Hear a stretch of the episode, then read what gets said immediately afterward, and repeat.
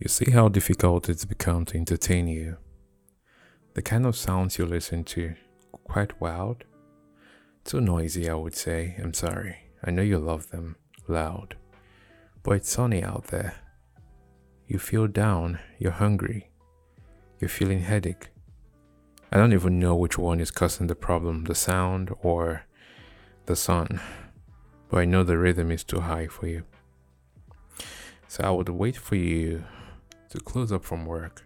Not just close from work. Shut your mind off anything that would make you busy.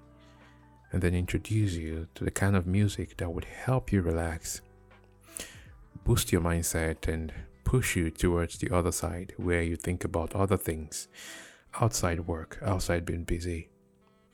I try to mess around with your mindset a little bit in a very nice way, the one you would like.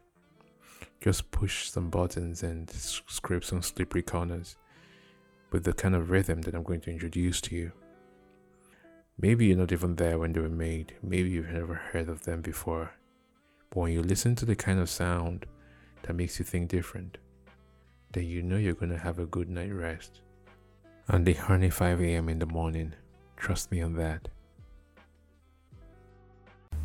This is Arvo Radio Podcast.